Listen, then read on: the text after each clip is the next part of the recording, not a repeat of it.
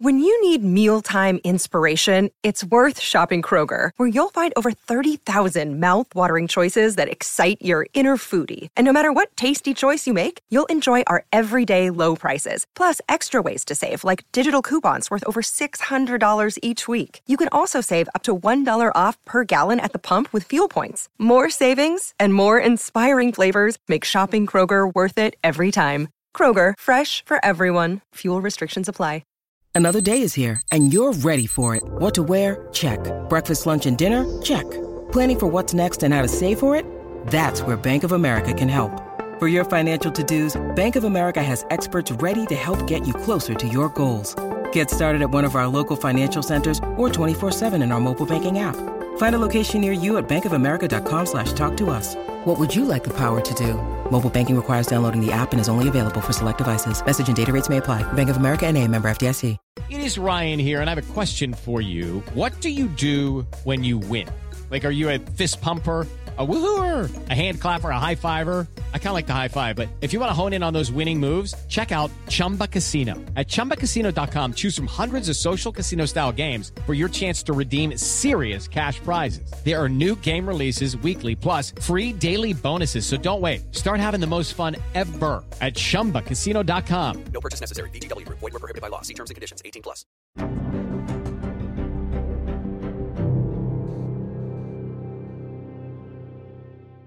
Hello, and welcome to After Extra Time, your weekly footballing podcast with me, your host, Jack Godfrey. Uh, my two co-hosts are once again here. That is the Millwall one, aka Jacko. How are you, mate? I'm very well, mate. Yourself? All good, mate. Yeah. And of course, the diva himself, aka Mr. Adam Green. How are you, mate? All right, Jack. I'm looking forward to this one, bro. Yeah. So before we obviously start on our uh, own little part one bit, um, part two will be with Championship linesman Akil Hausen. So we're looking forward to that one, getting a nice insight into how you know the match day officials obviously do their thing, how he got into it, um, his thoughts on VAR, and much more. So yeah, it should be a good little. Uh, Good little part two that should be. Yeah, don't don't abuse him, boys, because I know you boys have got your team, so don't Hold- abuse hold, him. Hold. hold on. I was hoping you were going to make notes on how to be a better referee because I've seen you referee and you're crap. well, I, that's why I get me free top And, back. and if any if anyone abuses anyone, it's you abusing the officials because I've seen you do it on a Sunday.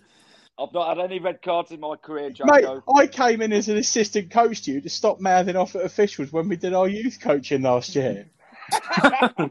And That's why I was brought in. Greeny, And Greeny, you won't, still did it. Greeny won't be having a go at anyone. He'll be too busy but arse licking. I might, cha- I might change my name to Mad Dog. Oh yeah. Yeah, brilliant. Dear. Whilst it's, Right. whilst it's fresh in our mind, boys, we might as well go straight onto it. Uh, I'm assuming. Oh no, don't talk about it. What? You're going to talk about the England game, aren't you? Yeah, I am. Yeah. Oh, Well, I think you know it's, it's only right we talk about. it. It's a footballing podcast. All three of us are English. I've seen paint dry that was more fucking fun than watching that.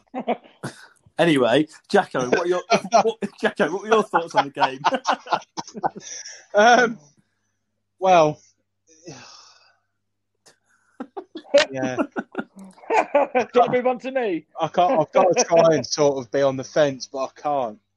I was really disappointed in the first half. I think. I think se- second half, I thought we played a lot better, but the first half, very negative. He's got three right backs in in his side. Dier was terrible. Rice and Henderson were doing the same thing. Um, you know, it basically looked like Mount, Rashford, and Calvert Lewin had to do all the attacking on, by themselves. I, I don't think I saw Alexander Arnold involved at all. Trippier looked more likely to be a threat from the back. But then second half, we just changed. We we, we were sort of we were we were pressuring Belgium from the start. We nullified Lukaku, and uh, which was great because Lukaku had a really really good first half. Mount got on the ball more. Rashford got on the ball more. You know, for whatever, however he changed it, either Rice or Henderson went forward with the attack, and the other one sat with the back three. Alexander Arnold and Trippier got more involved, and obviously Trippier um, got the assist for for Mount's goal. Um, so yeah, I, I wasn't overly convinced, uh, if I'm being brutally honest. I, I think for whatever reason we've got to find a left back or a left wing back from somewhere. Either he doesn't rate Chilwell, or he doesn't rate Bertrand, or he just doesn't want to pick him for his side. But I think that's going to cost us at times. Chilwell was ill, I think. Um, so, but but why only take one left back in your squad? I don't know. Uh, I really don't. I'm not too sure what is going on with England in terms of how, how he wants He, to play. he had he had five right backs, either on the field or on the bench. Yeah, I, I, in terms of system and how he wants to play, I'm not too sure. Um, you've got basically Rice and Henderson, who are the same sort of player in that midfield. That's what I mean. And no- I just think There's no creative player in there. yeah, he missed the trick by not playing Grealish. Yeah. Uh, I think Grealish had a good game against Wales. Should have given him a go. Um, I was prepared to sub Mount. If I was in charge, I was prepared to sub Mount off at half time, bring Sancho on, but then Yeah, Mount scored sort of 10 minutes into the second half. Um, I, I think if you're Belgium, you've got to be worried about De Bruyne. You've got to be worried that if teams um, nullify Lukaku the way England did, then he might be go a bit quiet. Carrasco had a an interesting day. Uh, a couple of chances he should really have put away. The the one he missed just before he went off, he should have hit with his left foot instead of trying to swap it onto his right, and that would have been, you know, that would have probably made it two all. Yeah. Um, I, I think, yeah, it, it was just an odd game, and I'm just not convinced about England at all. Yeah, Greeny, what did you make of it, mate? Uh, yeah, I agree with Jacko, mate, in, in most aspects of it. Um, I That's a shock. Player, yeah, it is a shock, isn't it? Um, the best player for me on the pitch, mate, was uh, Trippier. I thought he played an amazing game, and I was probably stick out with him, mate. It does, it did look good, but again, mate, I don't, I don't, I didn't think it was fancy, not by any means. A penalty, yeah, fair enough. Two penalties in the game, and then obviously that looping goal from Mount. But nothing to write home about. Yeah, we beat a, a good Belgium side, but it, I don't think it's out to write home about the way we played. No. Still look a bit la- look last. Uh, I can't even get it out now. Still look poor. Lackluster. That- that's, the, that's the word I'm looking for. I couldn't get it off my tongue. Uh, yeah, still look lackluster. But He's trying, bless him. I'm trying to get it out, but I can't get it out. So let's move on from that. But no, no. I mean, we'll probably qualify now in a way. I would have thought, but I think there's a lot of improvement to do, mate. And like mm. Jacko said, what what are they doing with all these right backs? Where are these left backs? Unless he's going to turn the right backs into left backs. But he's got to start looking down the leagues, I think, now, championship level maybe. Because how many left backs are there English in the Prem? Well, you've got a few. I think Jacko said, didn't he? You've got Chilwell, you've got Luke Shaw, you've got Bertrand, you've got. Thing is, are, are these playing well for the for their club though? I mean, Luke Shaw to me is bang average. I don't rate him. Chilwell, fair enough. I mean, Chilwell, Yeah. Chilwell for me, if he's fit and available, starts for me. Yeah, and me. But and then Trippier played a good game. Yeah, he did. Um, but Yeah, but are you the, the problem you've got with that is if you're going to play him as your left wing back every game, is he going to be consistent or not? Who Trippier? Yeah, I think he'd be more consistent, Jacko, now than what he what he was because I, I don't know, but I feel Atletico's turned him into a different player. maybe, but I, uh, but you'd surely you'd want to have cover for someone who actually plays that position because it's all well and good. Because Lukaku, you know, what one way you could look at it is he's put played Trippier out on the left because Lukaku plays out there and he cuts in onto his left foot, so Trippier is on his strong side. But all right, there are going to be teams out there that will have a right-footed right winger. You know, yeah, I get I get that. and so yeah, you're going to have to have someone who's going to be able to sort of stop the crossing. Because if Trippier gets turned onto his wrong foot, yeah, he's a good player, but he's going up against an international right winger. So guaranteed that player is going to be good as well. And he's then got a half a yard to get across it. And Yeah, I'll be honest, Mm. that, that defence didn't look uh, sound today. You know, Mm. Dier's mistake for the goal, you know, yes, Lukaku had the pace on him, but it was a stupid challenge to commit inside the penalty area. He never got anywhere near the ball. Maguire's out of confidence because he's part of a United defence that's just shipping goals as if they're going out of fashion. Um, you know, Kyle Walker's not a centre back, but he's at times he looks shaky as well because Lukaku got in behind him. I thought he was England's best player. Today. I'm not. I'm not saying he wasn't. But No, no. there are there, there are going to be question marks. You know, there were a couple of times where Lukaku got in between I think, Maguire yeah. and Walker, and Walker's lost him. The only reason Walker's made up for it is because he's quick enough. While you're on that subject, Jacko, with Lukaku, mate, I think he, I think he's a different player now since Oh, going over to uh, Milan. Yeah, He's lost his weight. He looks quick. He looks physical. You slated he looks the a last complete podcast. different player. I think Say that he again. Greeny, you were against him a podcast a few weeks ago. I was. I was. Oh, brilliant. There we go. like I said, since he's gone Milan, I went on about when he was at United. Yeah, but me and Jacko said he was he's got- playing in a system that didn't sort of favour him, and he was still sort of scoring. No, but I'm going Which, on about. oddly I'm going- enough, is what the commentators in the game said he was part of United. I'm- side. I'm- Gary I'm Neville talking- said it, and Neville's United. It's funny that, isn't it? I'm, I'm talking, yeah, but I'm talking about his physicality and his and his speed. What he never had at United. I'm not not going on the formation side of it. I mean, but since he's left United and gone there, he looks a lot more physical, a lot more in shape, I, I've maintained pace. I've maintained for a while now. I think since Everton, I felt Lukaku was one of the best strikers in Europe. I really, really do. Yeah. Um, the guy is a beast, and he's at a side that utilise him for how he should play football. United didn't, and they cashed in on him, and it's a big mistake. I really do think it's a big mistake. If United utilised them properly, we wouldn't be having a lot of questions about United. Well, more, more, we wouldn't have many attacking questions about United now. We probably have the same defensive ones because United look shaky. But Lukaku to me is one of the best strikers in Europe, and it shows with how well he's playing at Inter Milan. And the, Do you think it made it easier for England tonight due to the amount of uh, Premier League players Belgium had in their squad? No. I think No, I what made it easier was the fact that Lukaku got nullified and De Bruyne went off with about half of the second half to go. And if you're Man City and you've already lost Aguero and you've already lost Jesus, if De Bruyne is out for the game against Arsenal, I'd be worried about that as well.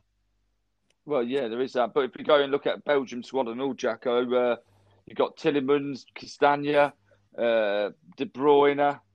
I'm sure you can name more, but from Premier League, it's, I just thought because they're all in a Prem, maybe the players have got a bit more insight of how they play. No, I wouldn't say that. I just think Belgium are a very, very good side.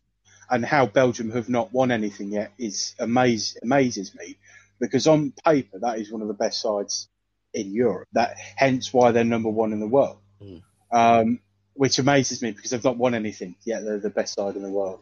Um, so you know, I think it it's helping Belgium bring their talent forward by having the likes of Castagna, Tielemans, uh, Alderweireld, uh, Lukaku, De Bruyne, Mignolet, you know, Origi. There's there's tons of these players that have played in the Premier League, so they've it sort of helped mould them, and Mm. they're now bringing the talent or the next batch of talent through, which because of how well these players have done in the Premier League and how well Belgium are doing, it's probably giving coaches, well, oh, this kid, this Belgian kid looks quite good. Let's bring him in, and if he works out well, then that's another one that Belgium uh, Belgium can use. So Bel- Belgium are going through a good set of players at the minute. It's whether or not they can utilise them enough to win something on an international stage. Even if it's the the Nations League, it will still be a bonus for them. So no, I, I think it's I think it's positive for the fact that Belgium can bring in these players, not because of the fact that they know how to play against England. yeah, Yeah, good point. yeah, yeah. I think uh, I think I agree with Jacko. I think the main threats were Lukaku and uh, De Bruyne, and obviously with him going off, and England got a lot tighter to Lukaku in the second half. And I think they even at times, even at times, doubled up on him, um, Yeah. which would have, you know, clearly stop the threat. Um, coming into some of the week's results, um, I was very abrupt in the Facebook Live, and I brushed past them. Um, so I apologise to our uh, home nation listeners. Um, going on and Greeny. Uh, Northern Ireland Mm. drew one up with Bosnia and one on penalties. Um, Yeah, surprising or a good result for them, really. yeah, it is a great result, mate. Bosnia are, are not a bad side, to be fair, and um, I'm sure I'm sure the Northern Irish would have took that result, mate, before the game. And it's nice nice to see them doing well, and I, I do keep an eye on them. I keep an eye on all all of ours, Scotland, Wales, Ireland, and it's nice to see them doing well. I mean, uh, I'm not going to touch on Scotland yet because we ain't got on to them, but again, that was nice. But yeah, it was a fantastic result for the Northern Irish, and I like the manager in charge as well. I think he's decent. I like him. Yeah, um, I'm more inclined with Northern Ireland than any of them, really. Um, Jacko, Ireland drew nil nil with Slovakia and lost on penalties, and then they drew Yeah. drew again nil nil to Wales um, this afternoon. Do Yeah. they have a problem with scoring goals, or are they just Yeah, they do. I, I, I think they've been struggling for goal scorers since Keane retired. Personally, um, I, I think there's a lot of issues there behind the scenes. Obviously, McCarthy came in for a second stint, then left before they. I think he'd even. Oh no, he might have taken charge of a couple of internationals, and then he left at the start of this year. So there's a lot of things going on in Republic of Ireland's structure. Um, and I think it's going to hamper them. They, they've got a, a they've got a good set of players. They have, um, but what I feel they lack in is an out and out goal scorer, and it's the same with Wales. To be fair, Mm. I, I think Wales and Republic of Ireland have got good squads. It's just they haven't got goal scorers, um, and I think that's where they're gonna they're gonna lack going forward, and I think that's where they're going to have issues trying to qualify for tournaments. Um, Yeah, I think. I mean, they've obviously got Shane Long up front, who started today. Um, he's Yeah, but- obviously not playing regularly, and he's obviously probably short of confidence as well. So, But Shane Long hasn't been playing well for the Premier League for the last sort of two or three seasons. well, I mean, yeah, there is that, and there's the fact that he's probably not even first or second team sort of striker for Southampton. So, No. you know, he's got to get him ahead of Che Adams, who's obviously been brought in and has started to play more regularly, um, finding a bit of form. He's obviously not going to get in front of Danny Ings. So, yeah, um, I agree with you, mate. And I think their sort of second choice striker today was sort of Sean Maguire, who plays for Preston. Yeah, So it's you know, I think I mean, he but he's a good Championship player. He is a good Championship player. yeah, but he's not the sort of Uh, is he international caliber? It's like Exactly. it was like when Steve Morison got called up for Wales by John Toshack.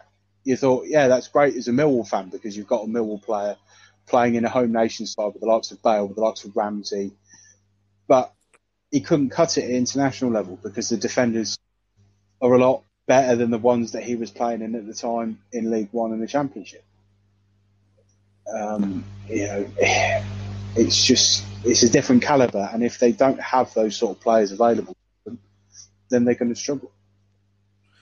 Yeah, I think I was talking to my mates about it, and I was saying you obviously got to compare. Well, even like Wales, you know, obviously without Bale, etc. Um, Scotland, all of them really.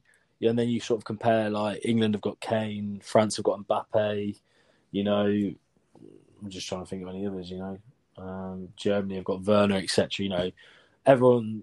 You know, a lot of countries like that have got quality strikers, and then they've got depth as well. So Yeah.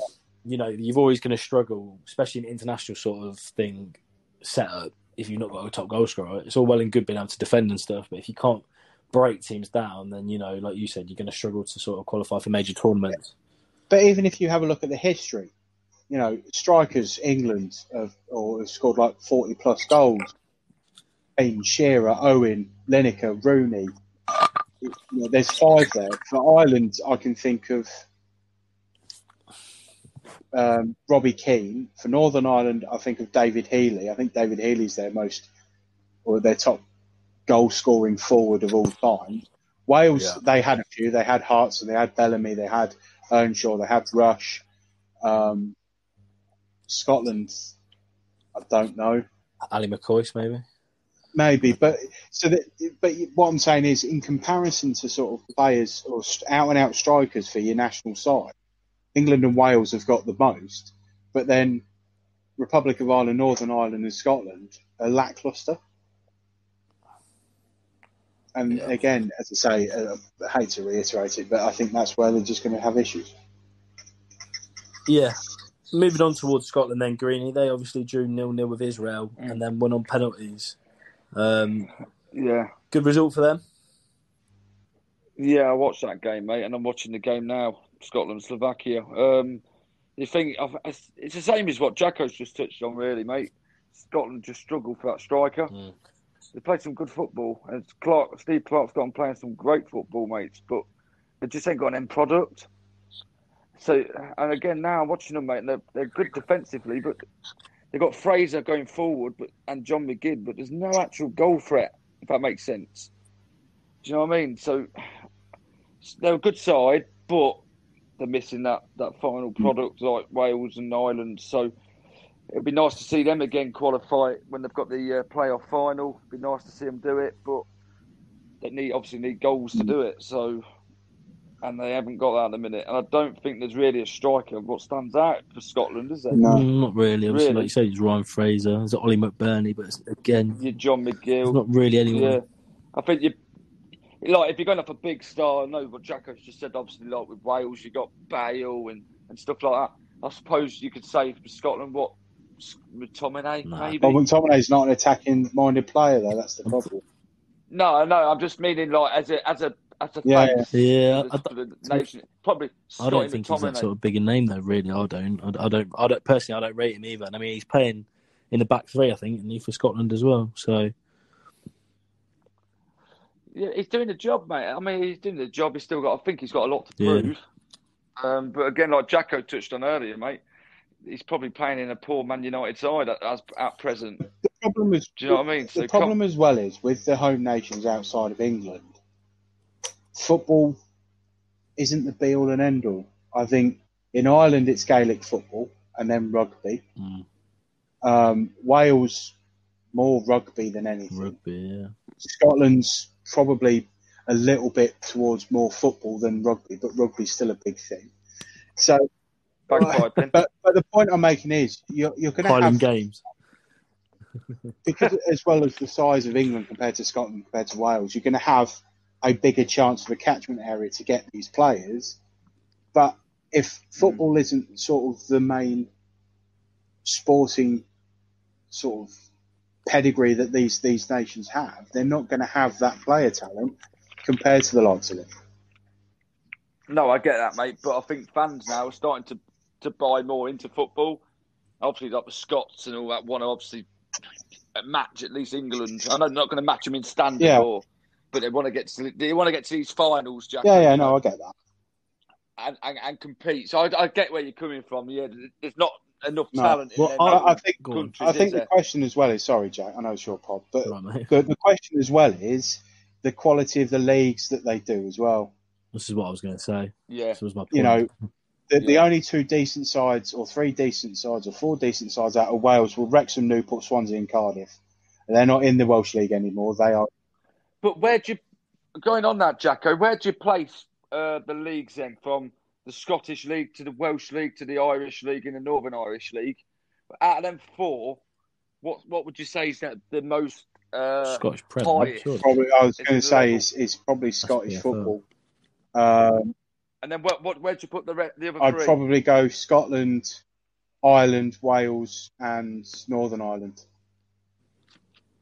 I, the only Yeah, reason I say yeah. Republic of Ireland ahead of Wales is a lot more of the Irish sides are more likely to win that top flight and get a chance of going into Europe. Well, I was going to say, you've got teams like Dundalk Mm. and that, haven't you? Yeah, yeah Shamrock um, as well, Cork, Derry. Some of those are really good sides. Whereas in Wales, you've got TNS, um, Mm. Airbus, and I think New another Saints. one. Is it New No, Saints? yeah, that, that's TNS. And I is think- it Connor Key as well? weren't like in like you touched on. Connah's Quay, yeah. And, Yeah. and Ireland, in Northern Ireland, you've got Linfield. Well, you used to have Linfield, Glentoran, and Lim, uh, not Limerick. Um, there's a couple of others as well, but then they're not. That after that, that's it. Yeah. I mean, you probably put Wales higher, wouldn't you? If, like you said, uh, Swansea, If- Cardiff, Newport, yeah, if those were in there, then definitely. But you know, for whatever reason, they felt they were better served in English football, And if you have a look at where they are, I think only Wrexham are not in the actual football league. I think they're in the Vanarama National League. You've got Newport who are near the top of League Two. You've got Swansea and Cardiff who are in the top of the Championship. You know, Mm. so yeah, it, it's difficult because unless they develop those those leagues and more funding is pumped into those leagues, until that I think happens, you're then not going to have the players that are good enough to make international level unless they get picked up by some of the bigger teams and are then actually played instead of just being stuck in Man City's under 23s for five years. Yeah, I mean, I know we've I've been on it about it before about um, obviously Scottish teams coming into the Prem and stuff. Do you feel like some Irish teams should come into the EFL, lads? I mean, you know your EFL stuff. Would you like to see like don't- Irish I teams don't- and stuff in there? Yeah, I was thinking about this as we were talking about it. I, I think they should follow rugby and merge.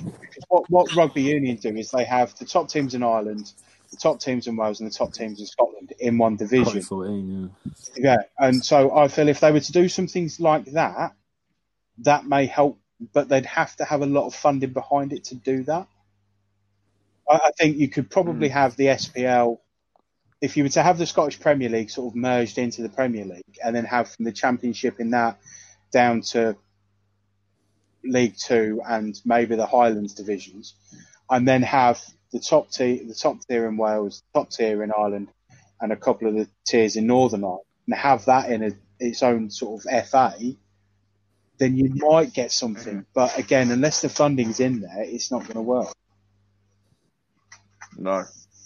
I think that could work though, but like you say, if the funding was there, I think that generally, Yeah.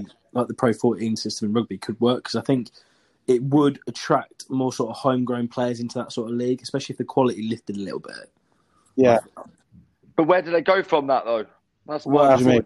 you know, well, I think it, Do they get promotion to the EFL? No, after Well, no, or- I I think I- I think it it's their one league? their league system, but then it gives them a better chance of more competitive games for Europe. Um, it might sort of broaden that horizon for other teams to come out of nowhere to get into Europe. Um, and then what you could do, because I know they used to do it, um, is they'd sort of have an Anglo Welsh Cup, have that, have Hmm. the EFL and the I don't know UKFL and have a, a cup and have those in uh, like a tournament in the summer or something. Well, couldn't you chuck them in the uh, Carabao Cup? Yeah, maybe, but well, with what the Premier League want this year, they, they may not have the fucking Carabao Cup to go into anyway. Hypothetically, if this was all No. to go ahead, so I I think that Or that other cup? Oh, What's the the other one? Is it the, the, the lower league? Couldn't your they go top ones maybe, but again, it's whether or not people would want to see that, and if the funding behind it, they'd have to invest in the funding in those cups more, so that teams have got Hmm. fiscal reasons to sort of want to compete in those. Well, I think fans would travel because obviously, like I don't know, say they got put in that Leasing Cup and you got pulled out against an Irish team. I think I'd travel to Yeah, but would you just, would you do it on a well Tuesday not- night though? No. That's the thing.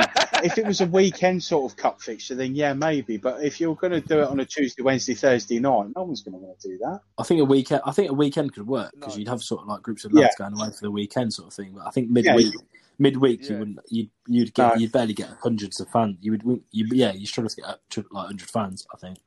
I think what you could do is sort of an EFL and a UKFL sort of eh, scrap the League Cup because the Premier League don't want that, which is fine if they want to scrap it. Replace it with this Anglo UK League Cup thing, and have the Championship to League Two and this Pro 14 tier, and have that in a big cup, and then have a big final at.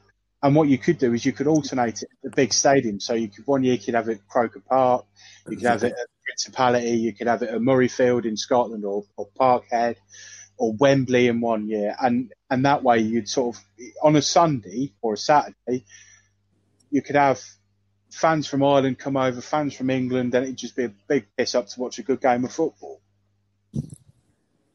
Mm. Yeah, sounds good. Yeah, in principle it sounds good, but the problem is with the way that the money's divvied up now, no one would anyone be interested in doing that. Well, it's about time after t- after extra Yeah. time. Get on it. If anyone from the governing body is listening, can you make send me an email? Yeah, we'll just we'll we'll, we'll start a, uh, a GoFundMe page. Everyone chuck it. Yeah, yeah, we'll yeah. get it set up. right, boys. That was a good little chat. To be fair, I think we've we've gone to talk about home nations and we've ended up creating our own little league system. I'm going to go up to the manager now and set up a database for it. Exactly. Yeah. So uh, if that system starts going about, And we've got we've got um, we've got Aki Yeah. rep it, so we're D- all right. Dean Hammond's running the fitness side. Um, yeah. No. We'll that call it the system- extra time league, I think. yeah, Well, like- exactly. After extra time cup, yeah. You know, if this if that system Yeah. starts coming about, we'll have to take copyright and take the money for it. Um. Anyway, boys, I don't know if you saw it. Obviously, um, well, it was breaking news this afternoon. Um, Liverpool and Man U were proposing in a major shake-up in English football. Um, I don't know if you boys saw it. Um, Yeah. Fucking fuming. So, I haven't seen, it, so you might have to uh, blast, Well, blast over it for basically- me. I'll tell you, Greeny. Um, basically, the well, it's mainly Man United and Liverpool that were uh, sort of running this idea that they could propose a shake-up for the, the Premier League, and um, there's a lot of sort of things that they want to um, p- propose to put in. The first of which was this. Um, was They want to change the Premier League to uh, from eight, Eight- 20 clubs to 18, yeah, 18 teams. Um, Yeah. They want to scrap the EFL Cup and the Community Shield. Yeah, scrap the cup and the community shield. They want to. And I- they said the third, Oh, fourth, cool. and fifth place team play the sixteenth place team in, in like a tournament sort of base thing. Um, What? So basically, what it happens is it's a playoff. So the, the you have two teams that go down automatically, yeah, and the 16th place team will play in a playoff against the third, fourth, and fifth place team in the championship. And Mm. it's like a playoffs as normal. Um, and so then, yeah, Well, what a load and bollocks. apparently the financial package would be um, a sort it of was. I think it was. It was twenty five percent of the Premier League annual revenue would go to EFL clubs. yeah, Um, Two hundred and fifty million pound would be paid up front to EFL clubs. Um, there were some positives though. It was. It was, and then there was another one about the nine clubs that have been in the Premier League the longest would dictate the running of it. Um, Yeah. this- Oh, hold on. So that's United, Arsenal, Chelsea, Liverpool, Man, um, Everton, New, Yes. uh, Man City.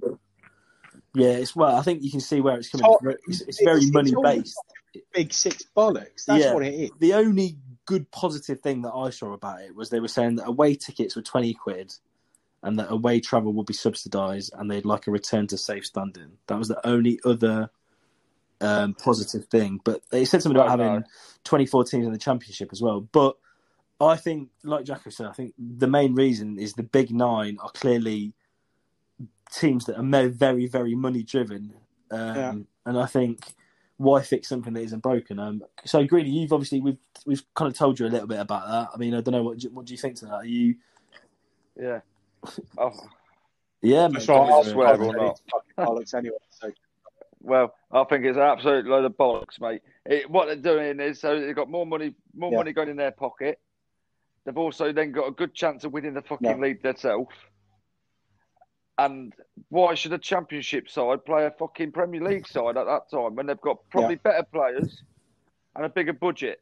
So the odds on really are you'd fancy the Premier League team to beat the championship side anyway. Fuck off. The championship lads have worked their bollocks off for the season to get in the playoffs, so they should play the lads in that playoffs in that league, not fucking about with the Premier League. And I, and I feel sorry for the championship club. They put all that work in, then you think you put all that work in, then you oh yeah, lads, you're in the, well done. You're in you're in the playoffs. Your next game's fucking Chelsea. I'm not saying they're going to finish 16th, mm. but you know what I mean. Or or it could be Aston Villa. It could be Villa there. You wouldn't fancy that if you was a Mill like Jack Jacko's a Millwall fan. and He got in the playoffs, and you could either play Jacko like I don't know Barnsley, who have just snuck in the playoffs. that's a fucking shit season no, if Millwall and you Barnsley are in Barnsley Yeah, playoff. Christ, we're a Derby of the league. I know, but Yeah. my argument is, but if if you pulled out and you were meant to play Barnsley, but then all of a sudden you're fucking playing Aston Villa, Jack, and you must be pissed as a Millwall fan thinking oh, I- this could have been our it's year. a frustrating one because they obviously feel that if they were to use this as a way of structuring the, the league, they think they're doing enough to keep clubs from going bust, which isn't the case because they need more than that. There's 72 teams outside that Premier League. 25, 250 million over those 72 is not going to cover the cost for everybody. No. Well, that's why they should donate that fucking fifteen pound pay per Well, view yeah, to the EFL I fucking tot- teams. I totally So agree with that. that. Um, you know, it's the same playoff system that they have in Scotland, if that's the case, as well as a few other leagues around around Europe. Which I, I just I hate that. If you know you've played with this team, these groups of teams this season, pit yourselves against them. They're the best ones of that league. Well, I think. Go on, Greener. So, so next up, they'll be taking it like um like rugby. Then, so you finish top, you don't win the prem, you got to do a playoff. Well, that, that's, That's oddly enough, that's where I was going with it. They're sort of ring fenced the Premier League. Yeah, because if, if you cut that down to 18 teams, top nine in that are going to finish in the top half of the table every year. And then it's a case of, well, the re- Yeah. other nine teams have got to fight for themselves because we're just going to sort of run away with it all.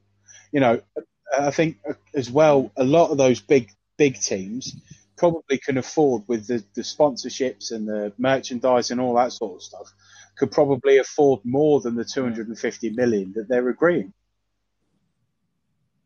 yeah, I agree. And I mean, correct me if I'm wrong. I know, I think Jack and you just mentioned it that they want to suck Yeah. off this EFL Cup and stuff. But what, but what they're not thinking about, and I think we've touched on this before, is that that's great for the smaller clubs Yeah. to make money. So if they're going to suck this off, where, where's the money going to Well, come obviously from they're saying that we're going to pay 250 million straight up for clubs, and then I get that, but like then- Jacko said, they- it's not just going to be enough quick- 72 25% teams, of Jack. prem revenue goes to lower league clubs. But yeah, like you said, If, if they say, hold on, Yeah, lads, hold on. surely If they they're saying money. it's 250 million for the rest of the football league, so that's 72 teams. That's three and a half million per team. Yeah, it's, No. not, it's not viable, No. mate, to even last the season. I mean, like you say, I'm just reading the facts. not. I mean, I'm, Oh. I'm not. I'm just like saying, saying the thing to you boys. I mean, I don't know where this money's coming from. I don't know who's where where it's coming from. Like you said, I don't know. I mean, I can kind of. but surely they'll make more money. Well, I, I don't know, Mate, mate. Jack? Like you say, I, I, I, to be honest, mate, I don't think. Well, I'm hope, hoping that this is the last year of this. I mean, I don't want to.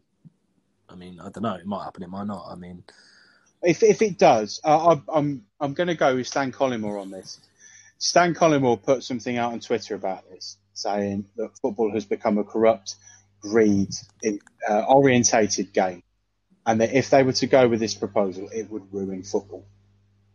And I can't disagree with that because I just don't see the benefits for teams out. Because a lot of the championship clubs, yeah, they've probably got decent owners that can probably you know, sort of add to the money that the lack of the 250 million would give. So you could probably pass a bit more of that on.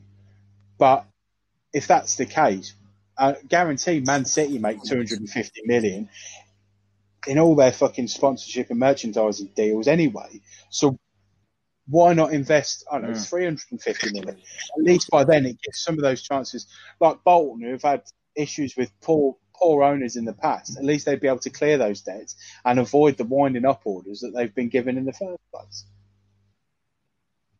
Yeah, I agree. If it happens to me, I, I won't be putting a fucking penny in it, mate. And I'll rather put, we'll go down Yeah. and watch Arbor Town play well, I think UCL level, enjoy a proper game of football, and put my money into a club. What yeah, I think a lot of people use said on wisely. Twitter as well about this. Even I know we touched on it in the live, the, the pay per view thing, the fourteen ninety five mm. per thing.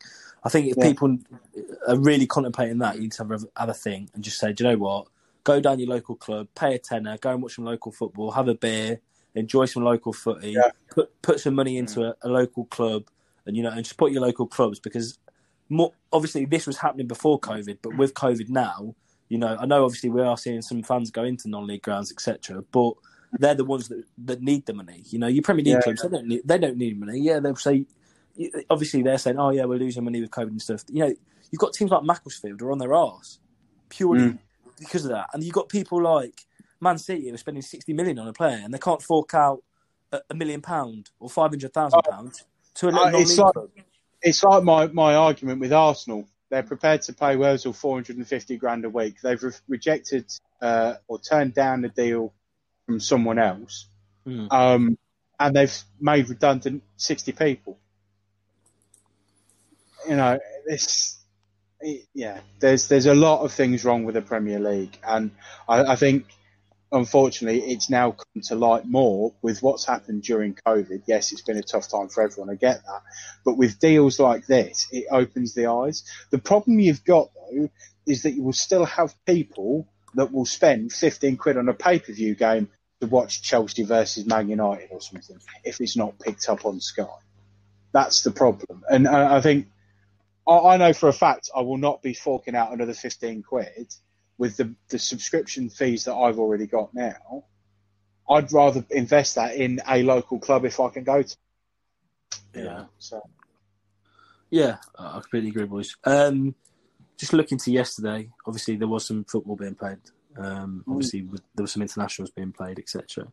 Um, but there was also some League One and League Two football. Um, I know we're obviously not League One and League Two fanatics, but we'll uh, we'll have a little look into it to finish it with. I think. we'll, we'll try and sound like we know what we're doing. Yeah, exactly that. Um, Jacko Ipswich won convincingly again, um, Mm. putting four plus Blackpool and beating them four one. Um, Yeah. Sort of. I don't want to. I know we keep saying on each podcast are they going to win the league and they're going to do that, but um, they're sort of setting a nice early pace in the League One, aren't they? Yeah, they are. I think the, the two closest were Hull and Lincoln, and they got to them got beat this weekend resoundingly. So Yeah. I, I think it's a, a massive boost for Ipswich. It's a good start for them. Um, you know, they've been at this level for a couple of seasons now, and I think Lambert's they, they've got a manager who's sort of prepared to be committed to sort of steady the ship and move it forward, which is good to see. Um, and you know, you'd like to see Ipswich back in the championship because it, you know, apart from a couple of seasons in the sort of early 2000s and when they were sort of around in this, the 60s and 70s and 80s when they won it a couple of times, um, you know, Ipswich have always been there or thereabout. So to you know to see him do well i- is nice.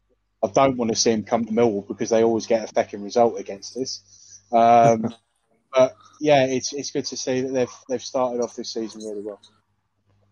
Greeny, one for you then. Uh, Peterborough United. You know, we felt Mm. aggrieved that they didn't get into the playoffs due to the uh, points per game system uh, last season. They've uh, won the last two Mm. games and they sit uh, in fifth place. So they sort of getting back on the on the horse now and uh, finding a bit of form.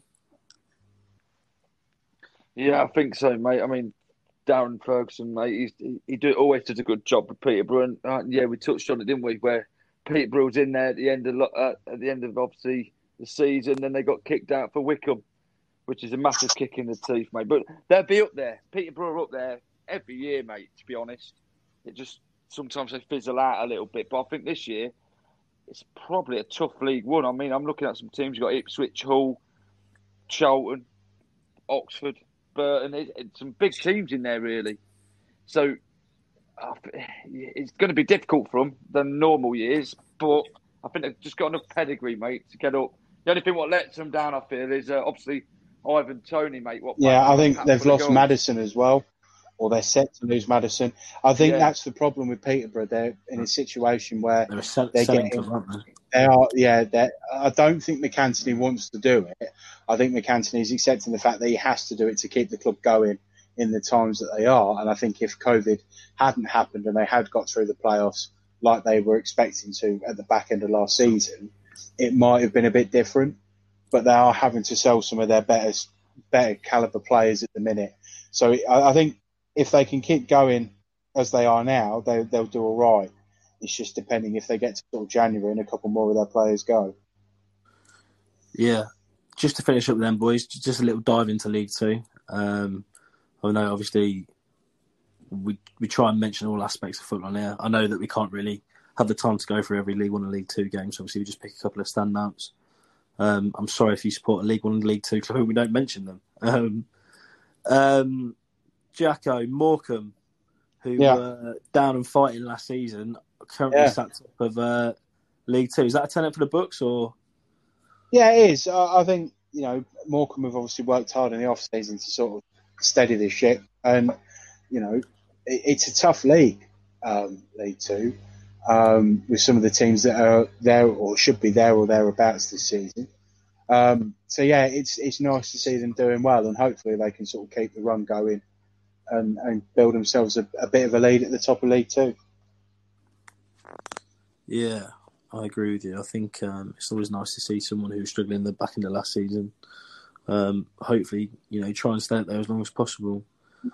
Um, to finish up with then Greeny, uh, we'll pick uh, Newport, who were early pace setters. Uh, played Mm. sort of, I don't want to say Mm. top of the table clash, but it sort of was. Um, Cambridge beat Newport. Is that a uh, a sort of game that's going to see two teams. Yeah. at the top end of the seat towards the end of the season, or what do you think? Yeah. Yeah, I think so, mate. Uh, Newport, Newport are a good, a good outfit. I feel. I mean, they've, they've done a lot of cup upsets, as you both know, lads. Um, they've got to carry that form in the league, haven't they? I mean, if they can beat championship sides, prem sides, you'd feel they could bring it into the league. But obviously, it don't work like that. But Cambridge even surprised me this year, mate. From I know it's only five games gone, but they're up there again, which is decent. What I thought you might touch on, Jack, is uh, Grimsby and Oldham for me. Couldn't I'm just going to quickly move on to them, but a great manager, at, a great manager at Grimsby would be another way, and I, I had them as one of the I, I wouldn't necessarily agree with that. there this year. I agree. I, I I only chose it because Ian Holloway's got that pedigree for league football, and I just but thought, you know Grimsby are what, he's going to turn that club round. But obviously, obviously he hasn't done it yet. And then the other one, I know we de- definitely touched, and I'm sure me and you, Jack, we both said the same on this. Was uh, Oldham when uh, Harry Kewell went, and we Yeah, said we I yeah. don't, we don't think he'll do nothing at that club. And and I, and I think at the minute we're we're spot on, mate. They haven't Uh, won the game yet. Drew one game. How, yeah, and he did nothing when he was at Crawley, and I was quite yeah, I surprised agree when with he you, got mate. this I Oldham think uh, job. the proof was in the pudding there. I mean, I'm I'm I'm not. Sure, I think Oldham's always been a club that Yeah. sort of struggled in League Two. Um, in terms of trying to Yeah, progress up that league table. I know they were fighting towards the back end of last season before the football got stopped and that. Um, I, I know you're saying that Harry Kewell is not started off well when he didn't do anything at Crawley. I, I think there's a lot of things going on behind the scenes at Oldham that aren't helping that club as well. yeah, I agree with that. I'm just there. I, I was going to say I don't Well, know really yeah. why he took that job. Maybe he, No. I don't know. I don't. I don't think it was that appealing. Um, but wasn't it a backward yeah, I, th- step, I think we said. Don't I think we said at the time when he got appointed, it was sort of a Oldham. backward sort of step, and you know, I don't. We don't know why he took that sort of job. Um, I know obviously Crawley are in the same league as you know Oldham and are only five games in, but they are towards the top half of the table. So yeah, it's a strange one really. I don't know why he sort of decided to move to Oldham. Um, But Jacko says I think there's a lot of goings on behind the scenes though that aren't beneficial to the club and towards Harry Kewell, and obviously him not getting results uh, on the pitch isn't really helping matters any, either as No. well. Um, yeah, just go through some uh, things as well, boys. I think you know we've covered obviously as much as we can cover this week. Obviously, in terms of it being international break, um, you know, hopefully we'll be back next week with some, uh, you know, when the football comes back. Um, you can, as always, contact uh, us on an email. Jacko would look forward to getting an email. You know, you Mm. can get many, uh, apart from his security emails or his you Yeah, know, yeah. emails, etc. you can ca- you can email him on after extra time 2020 at gmail.com. He'd love to hear from you. Um, as always, follow our Facebook page where you get all the latest updates on who's on our pods. Uh, we do our weekly Facebook lives on Friday nights on there. Um, our predictions are on there. You know, our news is on there. Everything's on there. Just give us a follow. Follow our Twitter page as well, which is obviously after extra time. Um, and I think Greeny's doing the Facebook Live on Friday, I believe. Yeah, um, I am indeed, and I believe there's a couple Yeah. of special guests, couple of special guests on that he'll be announcing on the Facebook Live as well. So keep peeled on that. And obviously, part two of this podcast, you've got Akil Howson, who is a Championship linesman. So looking forward to that one. Can I just quickly? Sorry, lads. Yeah. Um, I I don't know if you were aware. This week it was um, on Thursday. It was World Mental Health Day. Yeah, I'm aware. Yeah, yeah. Yeah. Um, I, I just want to say. I know we talked about mental health before, Um, please, uh, from my, you know, I think all of us can agree it's an important thing to talk about. Um, I just want to put out there, you know, if you need someone to talk to, we're always available. There's always, you can always message us. There's numbers out there for you to call, mine, Samaritan's. I just want to say it's, it's okay to not be okay and don't be afraid to talk about it. Talk to your mates. People will listen to you. I know it's difficult at times, especially with how COVID has been, but I just wanted to say, you know, from the three of us, we all care for you. We all make sure okay. Just, just talk to somebody if you need to. Yeah, good chat there, Jacko. And uh, also, on regard to that line, check back our previous podcast with Marlon King. Um, that goes obviously in depth, like you boys know, boys, about mental health. So if you do want to go back, have a look. It's a great talk what we've done about mental health with, with Marlon. So get on it and check it out again. It's um, well worth a listen. And just another one, Jack, just before we go to part two, is uh, our sponsor, Dean Hammond. So just, just again, mm. thanks for the sponsor, Dean. So it's Dean Hammond Elite Fitness, and you can find him on Instagram. Dean Hammond, just click on his link and it will take you to his website. So yeah, massive thanks to yeah, Dean Hammond. I think Elite that's Fitness. a, uh, a very poignant note for us to end on on part one. Um, I agree with Leo. I completely agree with Jacko. Um, like I say, as boys, you know, we all know that obviously, like I say, just please do speak out. You know, like you Mm. say, people would rather hear from you now and and hear your story and listen to you now than you know listen to that story at a funeral or something like that. Yeah. You know, Yeah, totally. you know, whoever, anyone, you know, you can inbox, you can even inbox me on Twitter, not even our after extra, you know, extra time page, any of us, just, yeah, please, Yeah. please do get in touch with anyone, you know, talking definitely does help. You know, people would much rather listen to you now than, you know, be, than be at a funeral, etc. I just think, yeah, you know, hopefully these podcasts, you know, sort of cheer people up and, you know, try and bring a smile on people's faces and, you know, you know, just especially with the times we're in at the moment as well, boys. You know, it's it, you know it is t- it is hard times out there. So yeah, please do talk, and you know, we're always we're, our messages are always open, and our emails are always Yeah, open. definitely. Exactly. Yeah, get on it. And if if, if anyone is uh, wanting to chat or just want a football chat and brighten up their li- lives a little bit, boys, Absolutely. you're Yeah, welcome to come on. Join us on a on a Facebook Live or anything. Yeah, just come and have a natter. Right, boys. Looking forward to part two. So Yeah. thank you for Yeah. listening. Appreciate everyone. Keep doing what you're doing. Keep following our stuff. Keep sharing it. Thank you. Cheers. Thank you, boys, as well. See you part two. part two, boys.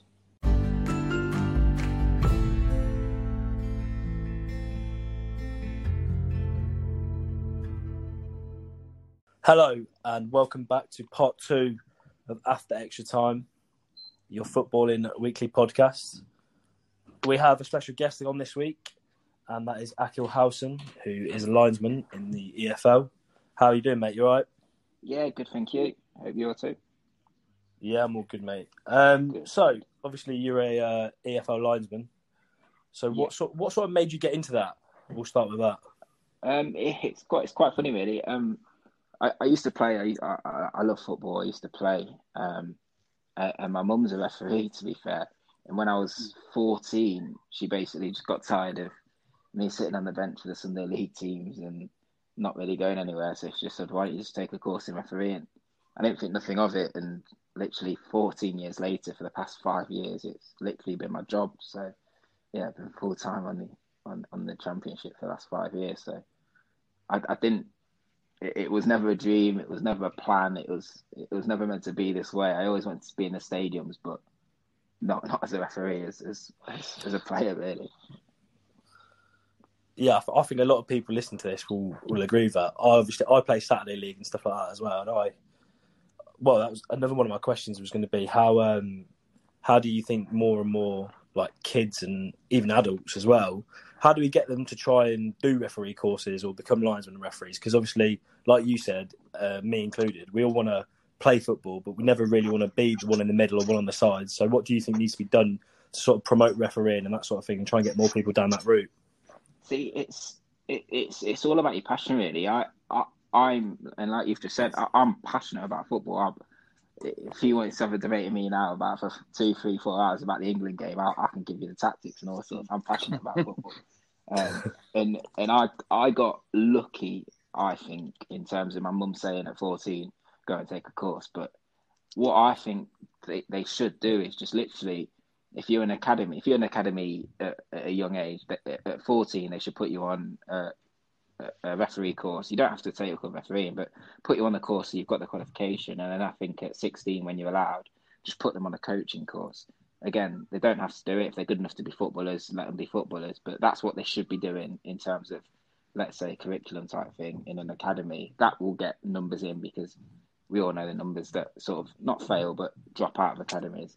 And then I just think it should be more of a thing to do, like even on grassroots, put people on coaching and refereeing courses because the only reason people are playing grassroots football, I mean, I don't know if you had a game today or, a game yesterday, but it, it's not too bad now because the weather's okay. But in next month or or the month after that, when it's freezing cold, you've probably been out with, mm. with your mates, or you, you don't really want to wake up at, in in the freezing cold. Let's say the only reason you're doing that is because you love for the game. So if you love the game that much, why not take a course in refereeing and coaching to give you another option, um, if if if you need it? Because I mean, some of the people I've met, some of the games that I've done, it's it's well well worth it for the sake of a a couple of hours out your out your life to do a refereeing course. Yeah, I, I agree, mate. No, I played yesterday, and uh, you know we're we're look we're quite lucky. I play in Peterborough League Division Four, and we still get referees. Um, yeah. So we're obviously quite lucky with that. But with linesmen, we have to our subs have to do it. Yeah, and obviously some people are obviously quite reluctant to do it. So, like you said, I think just putting them in those sort of courses would sort of give people more of an insight and I think, like you said, if people are passionate for football, then you know why don't they get, like you say, free courses with coaching and stuff like that, and learn all the aspects of it rather than just playing as well. Yeah, I think we're very one-dimensional, aren't we, in terms of just looking at the players and stuff. It's an option as well. It's, it's just such a later option where, because I got in so quite young, I, am okay at the moment, and I've probably got 20, 30 years left. But if you did want to play till till you end up retiring, most people retire whatever level at 35 ish, you you've still got 20, 30 years of a refereeing course to take up. And it only took me eight years to get to the top level. So when you look at it, even if you took a course whenever you're playing, whenever you decided to, whenever you decided you wanted to take a course, you could just take a course and you could still take up a refereeing route after you finish playing. So you don't have to give up playing whatever level you're playing at, but it is just that backup option to just keep yourself going without the injuries, let's say.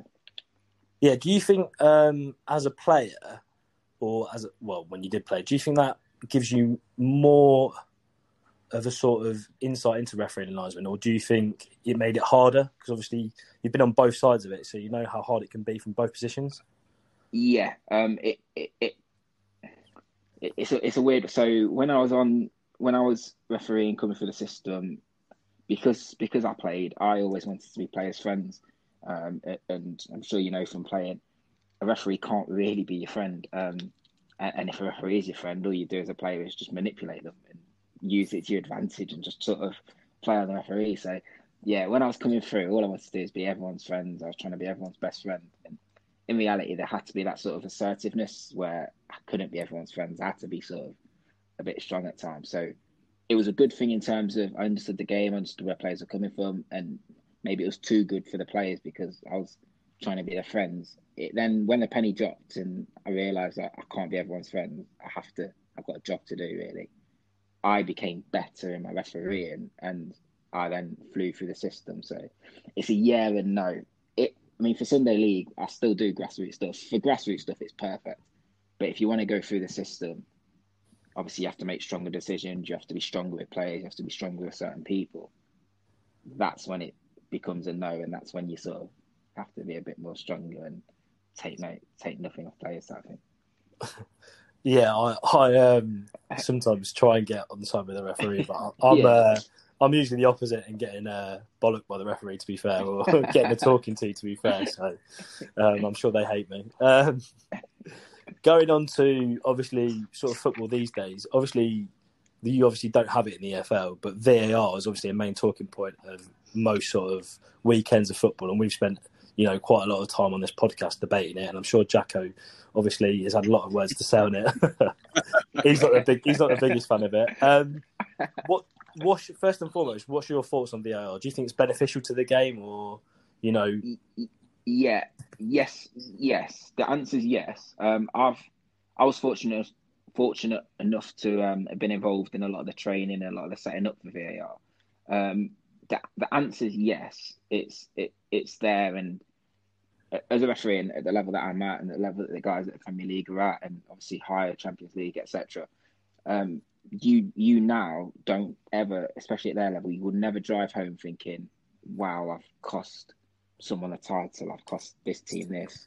I'm going to be on the front, not front page of papers, but for the whole weekend, Sky Sports News are going to be talking about me. I know it still happens, but the concept behind VAR is that's taken away. You, you're sort of protected in a bubble that at least that decision's been reviewed. At least it's only honest mistakes, but at least that honest mistake has been reviewed.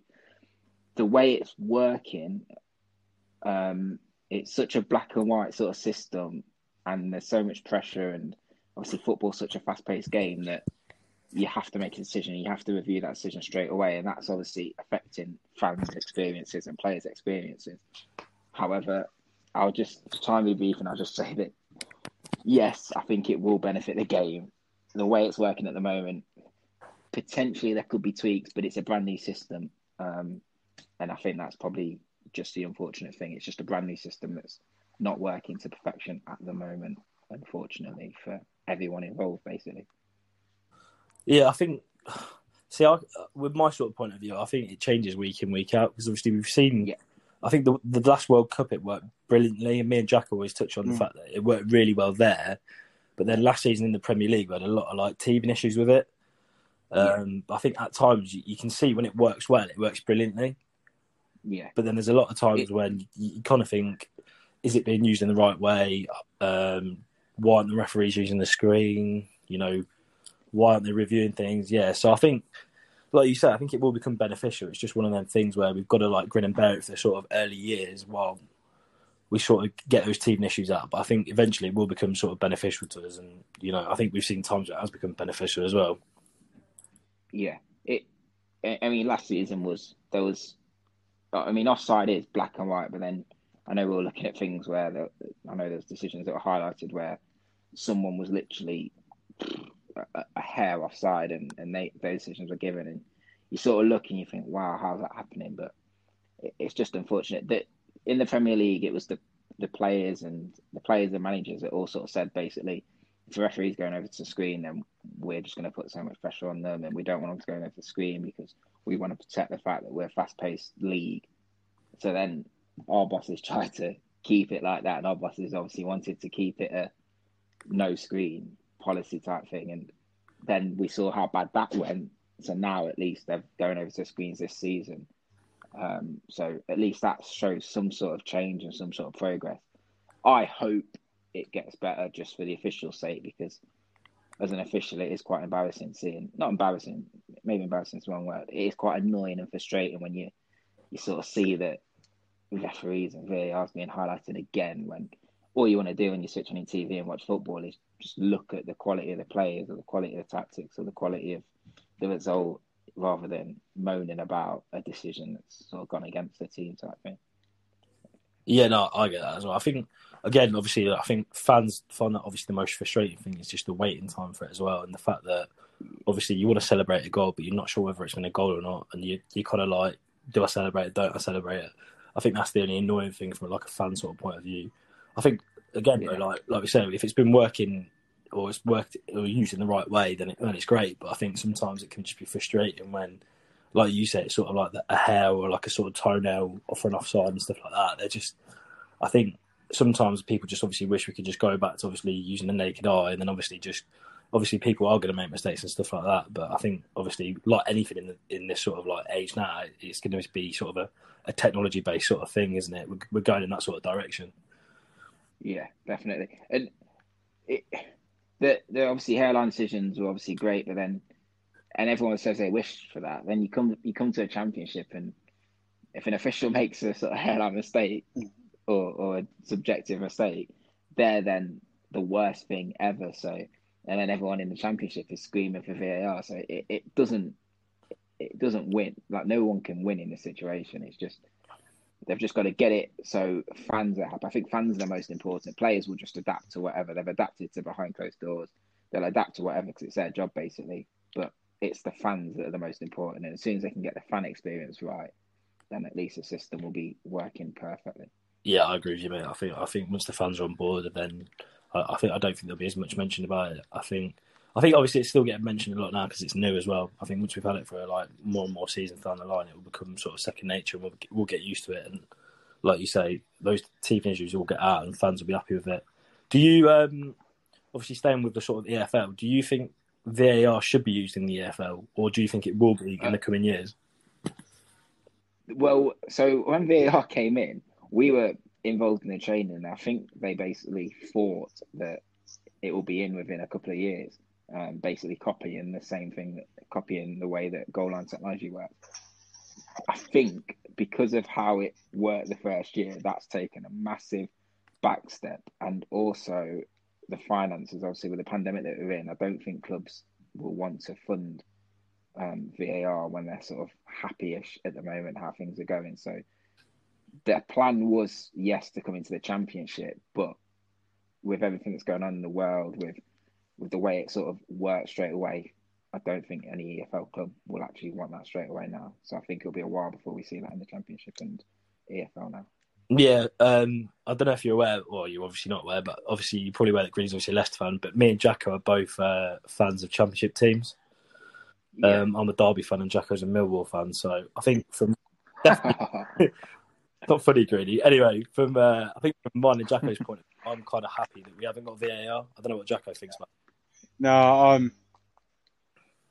I, I like the fact that VAR is available, and you know I can understand that it, it's a difficult system to sort of bring into the game, and you've got to start somewhere, and I, I get. That. But um, as Jack mentioned, you know, the World Cup in Russia, it, it worked really, really well, and and that's how I envisage VAR going. I- it's just frustrating from a fan's point of view that we haven't got that straight away, and you know that's where I see it going. But obviously, it's just a, a time constraint of it getting to that right spot.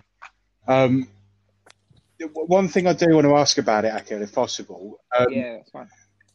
do you think uh, I don't know if you watch a lot of cricket or rugby, but they have a lot of communication audible to fans and viewers between the sort of officials on the field and the TV replay studios. Do you think that would be beneficial from a fan's perspective to have that come in, or do you think it would sort of confuse situations more?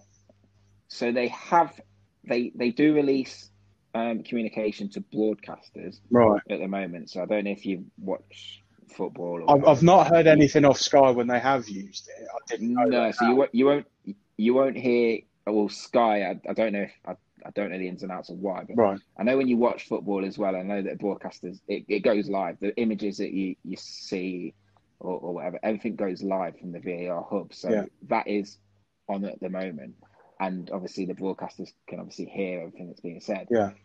I, I don't know why they don't release that to fans. I don't know why they don't show that live, but there's already enough pressure. So I think putting that pressure, knowing that the whole world can hear you what you're saying whilst you're making a decision, Mm. because I mean the things like penalty decisions, most of them are subjective. Obviously, handball came in and it, it came in as a fact, Yeah. but they've gone they've gone back to being subjective. So you, you, most of the time you're reviewing subjective decisions, and you don't say much from the VAR, but what you are saying is it looks like a pull, it looks like this, it looks like that, it it could be this. The on field said this, blah, blah, blah. If fans started hearing officials or the VAR saying, "Well, it could be," or I mean, uh, there was um, a decision the other week at Leeds Man City. I don't know if anyone remembers that game where there could have been a potential red card um, late on in the game. It was for a tackle, but the, the official for that would have been sort of the VAR for that, and the official on the day would have sort of said, "Oh, it goes in like this or whatever." Yeah. And the VAR would have probably been talking, and the broadcasters would have been hearing him say or him or her sort of say, um, "Well, I don't think there's much force. Let's see this angle. No, no, it's not there." there. Yeah. If fans started hearing the sort of it, it's not indecisive. It's basically just trying to confirm and trying to put pieces to the puzzle together. Right. Because it can come across as indecisive. Yeah. If you start releasing that to fans, I think that's just another can of worms that will just get open. And I really don't think that fans are ready. Not the way the system is at the moment. I just don't think fans are ready to start hearing that communication Right, okay. yet at the moment. Especially if you've Um, got Akil saying Paul Pogba needs to put his dummy in, eh, Akil? Uh, Y- y- well, yeah, when when you got players moaning at you, and yeah, because every, every everything's live. It's all recorded anyway, but everything's live. So yeah, anything from the on field's live. Yeah. And again, you've got fourth official that's right next to manager. So you've had a manager that's because obviously they see the replay straight away. So you've had a manager that's sitting there wanting to celebrate a goal, and then it's getting brought back. Obviously, fans and everyone will hear what the managers are saying. So it, at the moment, it protects everyone involved. It protects players. It protects everyone involved to not release that at the moment. Just give it to the broadcasters, and they then obviously from commentary say, "Oh, it's been checked. It's check complete. Or it's this. It's they're looking at this, or they're looking at it for this." Rah, rah, rah. And so far, that's probably the easiest thing to do, Okay. and it just protects everyone until the system probably gets to a perfect order, like the way goal line technology is. yeah. All right. Thank you. Yeah, so I, I know you touched on handball, Akil, and I think Yeah, it's become more and more of an issue over the last coming seasons. Um, yeah. sh- straight in there with the question: Do you think you it should just be made simpler, like it used to be? so we we've I don't know if you're aware we've gone back in the Premier League and EFL we've gone back to how it was last year the year before that. Yeah, um so we we- we're not doing European handballs. Um I call them European handballs because that's where they're usually given. In Europe if it touches your hand it's usually a handball. We're not doing that now. We're going back to if it looks like it's on purpose it's on purpose. Or as a defender if you've made yourself bigger you've gained an advantage for making yourself bigger. Mm. so in in simple terms, even though as a defender you don't mean it, if you've made yourself bigger, you've blocked a shot. The game's played with your feet, not your hands. If you've blocked a shot, that can't be allowed. So yeah, we've gone to make things just a bit simpler, and that's been in since last week. So yeah, there'll be no random handballs in our game at least um, at the moment. The, the the only way you can make it simpler is to do what they've done and do a zero tolerance, but zero tolerance, I don't think works in the game that we have. Because, well, let's say we. I, I don't think it works in our sport as football because people will do anything. You've got defenders putting their bodies on the line just to stop shots and everything, and it just doesn't work because it, the ball will inevitably hit your hand, and it's sort of unfair really because people are losing points over it. I support Tottenham and. Hmm. In the Tottenham Newcastle game, obviously three points were yeah. given away over, over a handball. Let, let's end this podcast now, Akil. we spoke about it, and I, I think me and Jacko talk, talking about that Tottenham game. I couldn't, I we couldn't believe what we'd seen. I think me and Jacko, uh, it was ridiculous. Um, I, when stuff like that happens, it's just for me, I, ah, it's so frustrating. Even if even, I wasn't, you know, I've got no affiliation to Tottenham or Newcastle whatsoever, but I just think times like that, it's just like, it's just, yeah, it's awful. yeah, exactly. But the the only positive, and I- sort of wish it sort of happened. Obviously, I'm a Spurs fan, but I, w- I wish it sort of happened just for VAR's sake. But the VAR on that game was trying their hardest to look for an offside, so it, that might have taken long for the check. But because the hand the handball footage was conclusive, the VAR was trying their hardest to try and look for an offside in the build. Not try and look, but to see if every, there was an offside in the build up. Um, and I, I know that came on the sort of Sky Sports screens.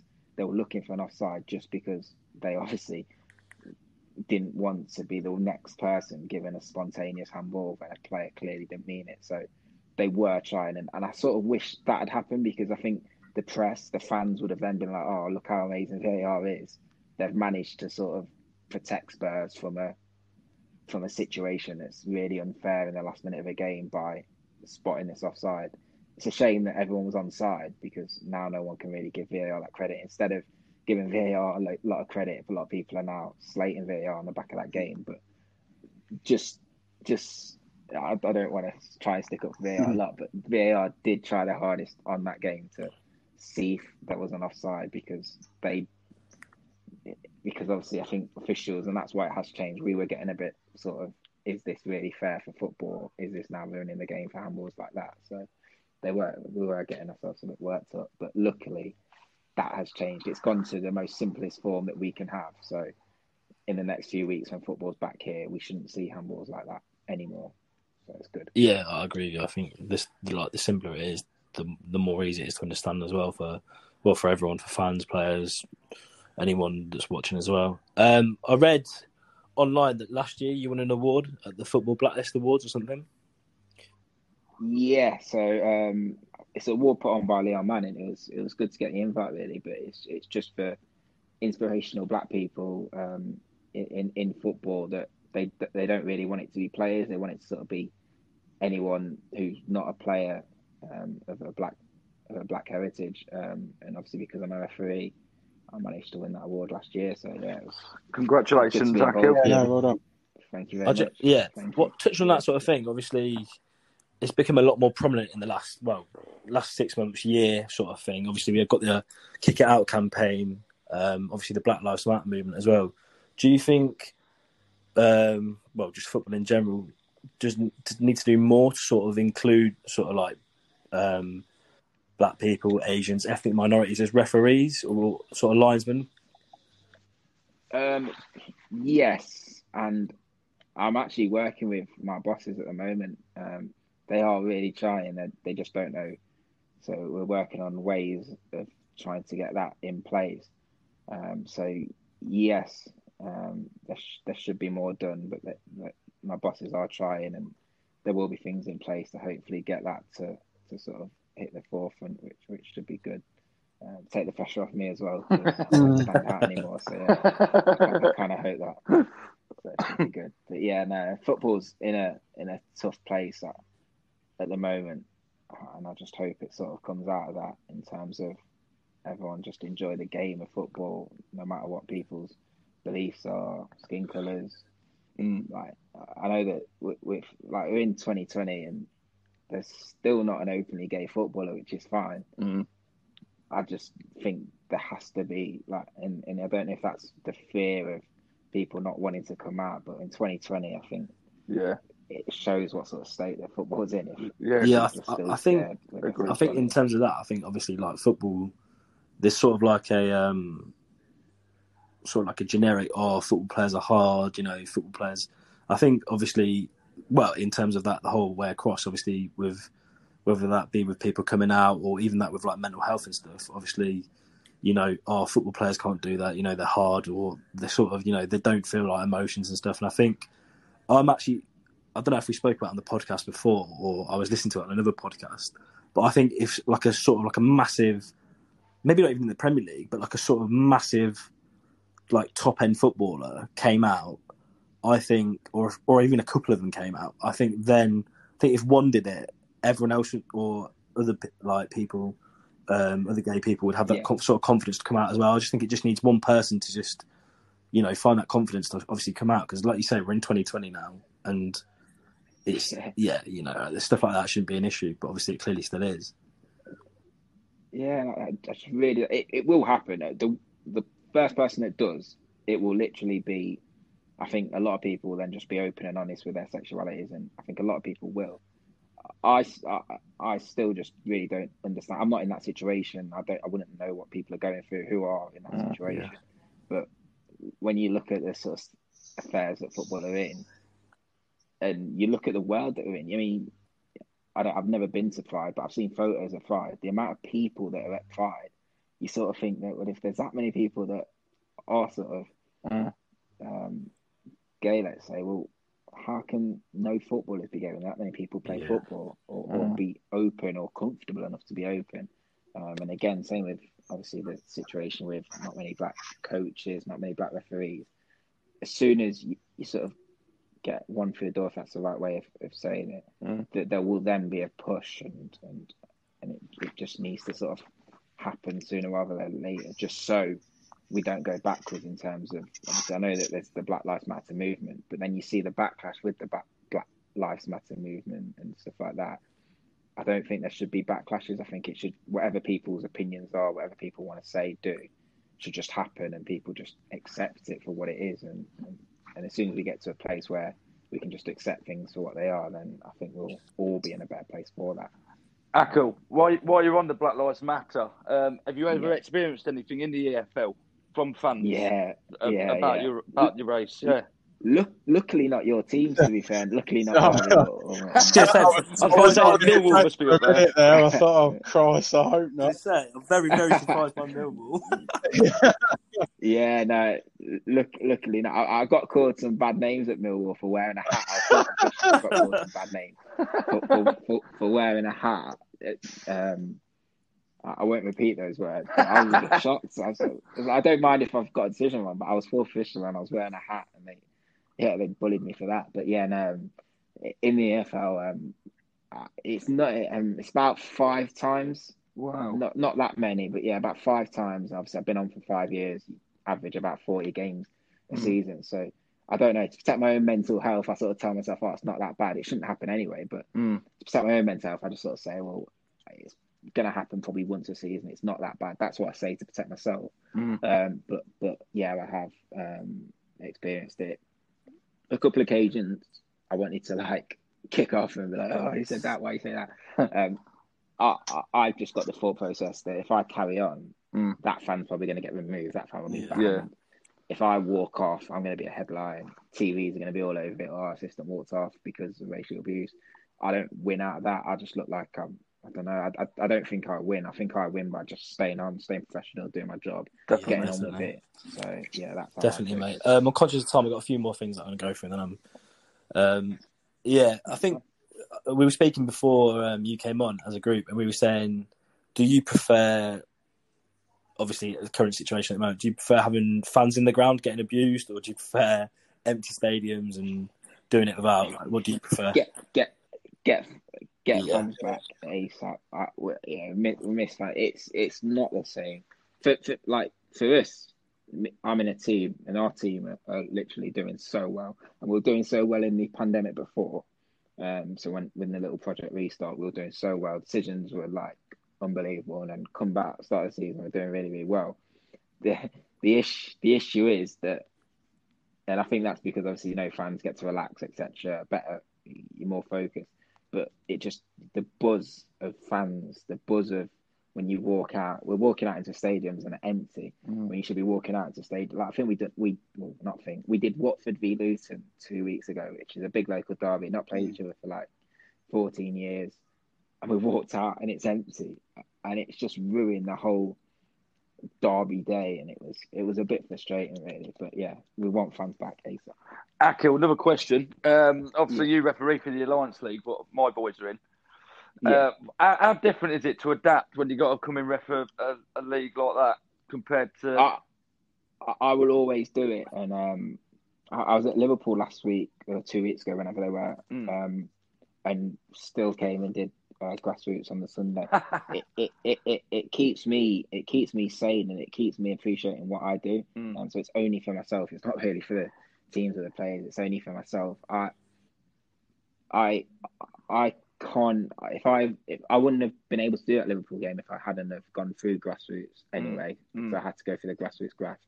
And if I go through my life just doing the big teams and getting the big appointments or whatever and doing these top games, Mm. I won't appreciate where I came from and I won't appreciate how lucky I am to be able to be at the level that I'm at. Mm. Um, I also get to just practice stuff. So if something did happen on a Saturday, Mm. I get to just practice. Okay, well that happened. Players will play, and then I'll just practice movements, or I'll I'll look at what players are doing, etc. And it just keeps me grounded. It keeps. I just use it as a training game. Yeah. Use it as a recovery sometimes, and and yeah, it's yeah. It's a. I mean, in the next two months, it'll be it'll be hard because when it gets cold, I don't like it when it's cold. It's easy when it's hot, but at, at the moment, I just find it humbles me. It keeps me down, and it, and I love it. I enjoy it. I just run around with a smile on my face, Mm. um, and I'm sure the players will appreciate me at least. So obviously, you know, um, on Sunday leagues, obviously you get the the lines linesmen, and sometimes you don't know whether they're playing the game or not. Do you know what I mean? So surely Yeah. you'll have a better perspective of it. So do you still overrule that, Akil, or do you go with it? Um, I, I find it hard. So it's easier to, it's easier for everyone's sake if it's credible Mm. Whether it's right or wrong, I know sometimes. I just know when they're Yeah. right and wrong. But sometimes, for everyone's sake, it's easier to just go with the flag, um, knowing full well that the players probably run from distance. There's obviously no cameras. You've got a player that's now probably still looks like he's three, four yards offside, even though I can tell that he ran from deep or whatever. Yeah. But like it's just, easier for everyone's sake to just go with them sometimes. It, I will only ever overrule when they're wrong in law, and that's getting technical when it when I know that it's clearly played by a defender or Mm. it took a deflection off a defender who's clearly tried to play it, or if the player's not impacted, I'll then overrule. So if they're flagging a player that's in front of them because they're in an offside position, Mm. And it's gone to someone else who's clearly not, I'll overrule. But sometimes it's easier to just go with just for everyone's sake because you want you, you- I'm there to keep everyone on my side. Really, I'm there Yeah. to go through without as less stress as possible. So yeah, sometimes it's easier to just go with. How, how did you end up being a linesman? I mean, obviously, uh, you lot, a lot want to be the man in the middle as well. Do you get that option as well, Akil, or is it you're a Yeah, set linesman yeah. and that's it?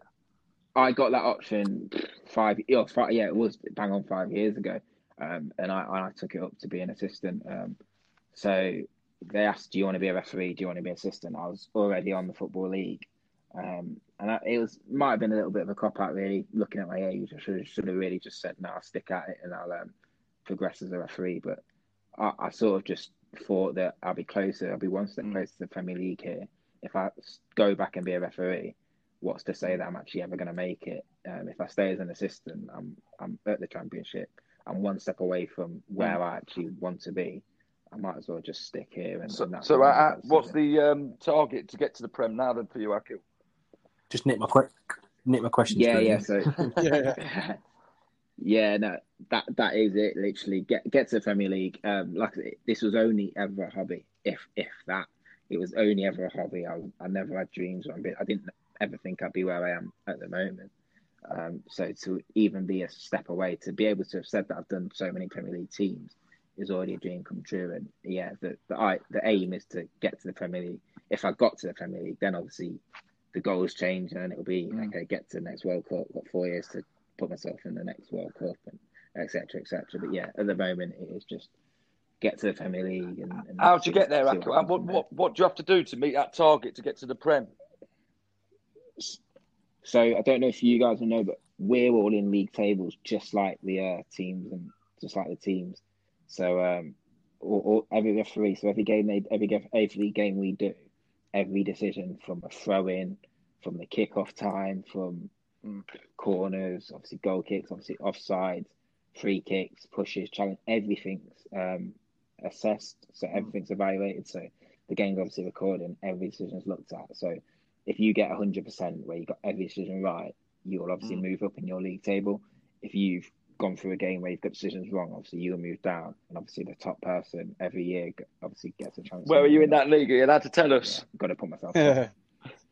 Uh, I, I don't look from my own mental state. I, I don't look. Uh, We're, we're only four games in, so there's 42 games left. So yeah, at the moment, I uh, do, I do don't- keep don't an eye on look. you, Akil. Some dubious ones in there, mate. Well, it's, it's, I've I'm been only good kidding. lately. I'm only I've been kidding. good lately. Akil, I'll, I'll ignore what Greeny says. He just he's in, he's in it for the refs from minute one, so just ignore it. If you can Um, just dump the flag up when Millwall play, Akil, we'll Yeah. call it quits. Yeah. As long as you don't do it to Derby, I'm not bothered. Just just just quickly, if I can ask, do you think football clubs show enough respect to the officials? And and if not, do you think there should be some form of I don't know meeting between the, the referees association and the, the teams to sort of discuss that? Because the way I look at it is, you, you see it on a rugby field. Once the referee starts talking, everyone shuts up and they pay attention to what he has to say. Whereas uh, I know it's a sort of different environment for footballers. Do you feel that would be beneficial for you getting on with the game going forward? Yeah, they they do try, and and that's the strangest thing. They they do try. So if if you have three more, uh, especially at top levels, if you have three or more players surround a surround a referee, um, the team are obviously fined and and Yeah. actions taken against that team. So it, it's quite rare nowadays to see more than three players surround a referee. Um, and whenever you do, you'll always see a captain Yeah. try and move the players away so the team don't get a fine. Um, at the top though, we're quite privileged and blessed because most players are playing for their own contracts and Yeah. careers. They literally just care about themselves, unless a howl howler's taking place. And if a howl howler's taking place, I think I think everyone just sort of not accepts it, but I think you just obviously have to appreciate that Yeah. players will be frustrated. Um, but yeah, at our levels, we're sort of fine. I mean, I can use Derby for example. I used to watch um, Wayne Rooney on the TV, and I used to be like, "Wow, he looks like a he looks like he's a nightmare." And then going to Derby and officiating him, he genuinely is just passionate Yeah. about. He just wants to win. He he doesn't. He's not even on the referee's case. He just wants to win. He's on his Yeah. own players' cases, and he's he's just so passionate about winning that it just looks like he's angry and frustrated. And all, all he be, I mean, I had him. It looks awful on TV, but all he's doing is asking me what way of throwing is. But it looks Yeah. awful because he's that passionate and that roped up in the game, and it, and it is amazing. So I think it's just perceived differently. But from from the elite, from from actually being out there, seeing players, they genuinely don't really care about it. Not don't care. They all they want is the next decision, and it's go their way, so then they can get on with their jobs and Okay. obviously just play um, and, and get on with the game. So I think we're quite blessed at grassroots level. I think it could change. I think Yeah. it needs to change sometimes. Definitely doesn't. on grassroots. Well, well, I was going to say I've played football with Breen Yeah. and I've seen him abuse referees, so I definitely think I was going to say, well, I'm, I'm, I know obviously I'm saying I'm sitting here on this podcast going, yeah, it needs to change. I'm probably one of the worst One of on. Saturday. Yeah, I'm I'm terrible Yeah. getting on at a referee. Literally every decision, literally in his ear, like, well, a ref, ref, ref, this, ref that. Yeah, I'm a, I'm an absolute nightmare. Yeah, and and you, and it's not even to be horrible, but then if you put yourself in the referee's um the referee sort of position, you've got to think that wow, that referee's getting that for ninety minutes. Everyone moaning at that referee for ninety minutes. It probably doesn't sound great, but and and like I said, probably doesn't mean that well. But in a, in a part where there's probably not a lot of fans, everything can be heard, and every player is doing the same thing. It sounds and it probably comes across as Yeah. quite evil. But I, I think it's quite. I, I wouldn't know what the answer is to stop it because I think it'd be quite hard to say no one can talk to a referee because then I think I don't know. I think a game would be quite boring. Um, but yeah, they they have got things like the respect pro- program. They've brought in sin bin this season, which if someone does step overstep the line, obviously they can just get sin bin for ten minutes. And I think once you've been sin bin for ten minutes, I don't think you want to come back on and do the same thing again. So they have brought things in for grassroots football, which hopefully does make a change. Um, so hopefully that improves it a tiny bit, and and it keeps it to frustration. Hopefully that keeps it to more being frustration and passion rather than actual dissent and. I, I want to say it's a form of bullying. It's not bullying, but a form of bullying and actually Yeah. picking on the referee for. Quick one, Yeah, Akil, yeah. before Jack just finishes it off. Um, obviously, you you, you lined uh, Mhm. Liverpool the other week. Um, how, how different is it to line a team like them? What a quick pace team rather than a championship side. Was it a lot harder for you as a linesman? Uh, yeah, like, well, only their defense. Their defense is Mm. ridiculous because they do. Um, they push out. Um, so they they sprint to the halfway line and they want to try and play everyone offside. So yeah, it's hard to switch on. Um, we're quite. I'm- Well, I'm quite fortunate in the championship where there's so many Mm. ex Premier League players. So and ex Premier League teams, ex Premier League managers. So some are trying to implement what Premier League teams do. Um, so I was almost used to it, but then actually, when you've got players Yeah. like Van Dijk actually doing it, you're like, oh wow, this is actually decent. Need to switch on here. Um, Did- so, yeah, Did you have to pinch yourself really when fun. you uh, stood next to Van Dijk? Uh, yeah, but then I had to talk to him as if I was there every week, and as if he should, as if he should know me. So I was like, oh, um, Virgil, mate, we're going out now. Yeah, come out, walk with me. So I, I had to pretend. Have you got his, you got his mobile number yeah, now no, and text him Nando's next week? Yeah, and then Jurgen gave me a fist pump, but the TV can't it properly. So, I, so I, I have to tell everyone about it. But um, yeah, no, well, it, yeah, it's it's it's uh, yeah, Yeah. It, it was good. That's been was good. it's nice to see someone from Leicester doing a good job though, Akil. It's decent, mate. Yeah, big. I was Oh, going to say, Green, exactly. appreciate it. From the roots, big up Leicester. Um, Yeah. exactly. Akil, it's been a pleasure, mate. Re- It, it, it really has, mate. No, I appreciate Um, it. Appreciate Thank it. you for coming on, and obviously, thank you for being so open and keep doing what you're doing, mate. You're doing a good job, even though you, you know I'll probably uh, be arguing arguing against your like, offside decision with Derby this season. But, yeah. Uh, hopefully, when I get Derby, then you, there's no coming out still. you want to watch out for Jacko and his Millwall boys. That's right. But no, yeah, But we'll have to we'll have to get you back on, Akil, if you wouldn't mind coming on like later in the season, if you don't mind. Yeah, yeah, no worries. Just give me a shout. Cheers. Look out Yeah, good man. Cheers, thank, thank you very much, mate. Appreciate it. You too. No Cheers, worries. Cheers, mate. Bye-bye. Sports Social Podcast Network. Hello, it is Ryan, and I was on a flight the other day playing one of my favorite social spin slot games on chumbacasino.com. I looked over the person sitting next to me, and you know what they were doing? They were also playing Chumba Casino. Coincidence? I think not. Everybody's loving having fun with it. Chumba Casino is home to hundreds of casino style games that you can play for free anytime, anywhere, even at 30,000 feet. So sign up now at chumbacasino.com to claim your free welcome bonus. That's chumbacasino.com and live the Chumba life. No purchase necessary. Group. Void were prohibited by law. See terms and conditions. 18 plus.